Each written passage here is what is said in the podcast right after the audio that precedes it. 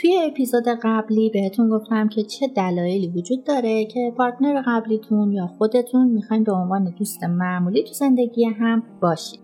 حالا توی این اپیزود می‌خوام بهتون بگم که اگر اون می‌خواد با هم دیگه هنوز مثل دوتا دوست معمولی بمونید تو هم می‌خوای یا نه؟ پس باید چیکار کنی در مقابلش؟ اگه subscribe مون نکردی ممنون میشم که عضو کانالمون بشی. زنگوله کنارش هم بزنی که ویدیوهای جدیدمون رو از دست نمیدی.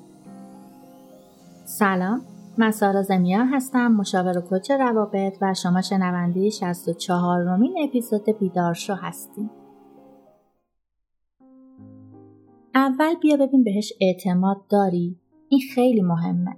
مطمئنا می‌تونی باهاش به عنوان یه آشنای قدیمی معدب و صمیمی رفتار کنی. اما می‌تونی با کسی که بهش اعتماد نداری دوست باشی.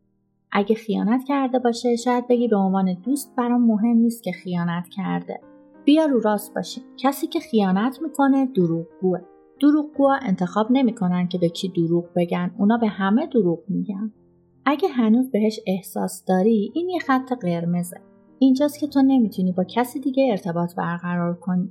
این می‌تونه مانع حرکت رو به جلوی جفتتون بشه که اشتباس. ممکنه عاشقش نباشی اما هنوز نسبت به جدایی تلخی داری. این دوستی لکهدار میشه. اگه ازش کینه داری و نمی‌تونی ببخشیش و فراموش کنی بودن اون تو زندگیت حتی به عنوان یه دوست معمولی می‌تونه به همت بریزه.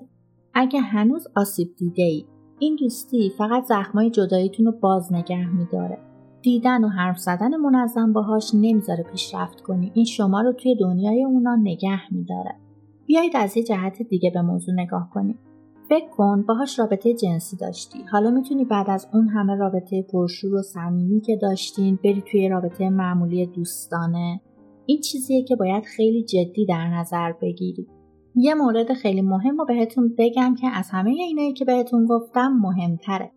دیدید میگن زمان همه زخما رو درمان می‌کنه. خب این درسته. خوبه که شما اگه تصمیم دارید با هم دوست بمونید دو هفته دو ماه یا حتی بیشتر از هم دور بمونید و اصلا با هم حرف نزنید.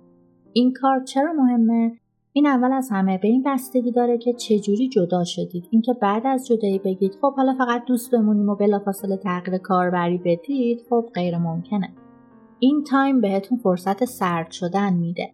اینکه بتونید بهتر با قضیه دوستی معمولی کنار بیاین. اگه اون حسوده یا تو خودت حسودی هم این کار سخت میشه. حالا میگی نه من حسادت ندارم. فکر کن توی اینستاگرام یا همین شبکه های اجتماعی یهو یکی از همکلاسی جنس مخالف دوران دانشگاه تو می‌بینی که ازدواج کرد. تو هیچ حسی بهش نداشتی یا براش هم خوشحالی ولی یه طعم تلخی توی دهنت حس می‌کنی با دیدن این خبر. حالا بیا همینو تو مقیاس بزرگتر تصور کن. فکر کن کسی که باهاش رابطه عاشقانه و عاطفی داشتی از رابطه جدیدش بگه. دیگه بیشتر توضیح نمیدم. اگه حس حسادت داری دوست نمونید. حالا اگه هر روز داری چکش می‌کنی؟ توی شبکه های اجتماعی دنبالشی دوستی براتون خوب نیست. چون هنوز نسبت بهش آویزونی خیلی رک بگم. دوست شدن فقط بدترت می‌کنه. یا باید بیشتر روی این احساست کار کنی یا اصلا نباید دوست بمونید؟ بیا با خودت رو راست باش. اگه می‌بینی این دوستی داره بهت چیزی اضافه می‌کنه یا باعث میشه هر دفعه که یاد رابطتون میافتی ازش به خوبی یاد کنی و نفرت و کینه نداشته باشی ازش یاد بگیری که چطوری شریک عاطفی بهتری توی رابطه های بعدیت باشی دوستی باهاش منطقیه. لازم نیست هر روز چت کنید. اما اگه بتونید تا حدی با هم دوست باشید که اگه توی یه اتاق با هم تنها بودید برای هم قابل تحمل باشید.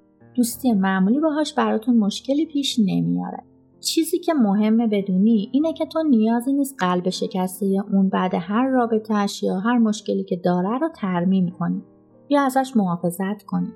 شما قبلا از هم جدا شدید. باید بدون هم به زندگیتون ادامه بدید. دوستی معمولی اصلا نباید باعث شه همه کارهایی که توی رابطه عاطفی باهاش داشتی رو بکنی. فقط متعهد نباشید به هم. نه.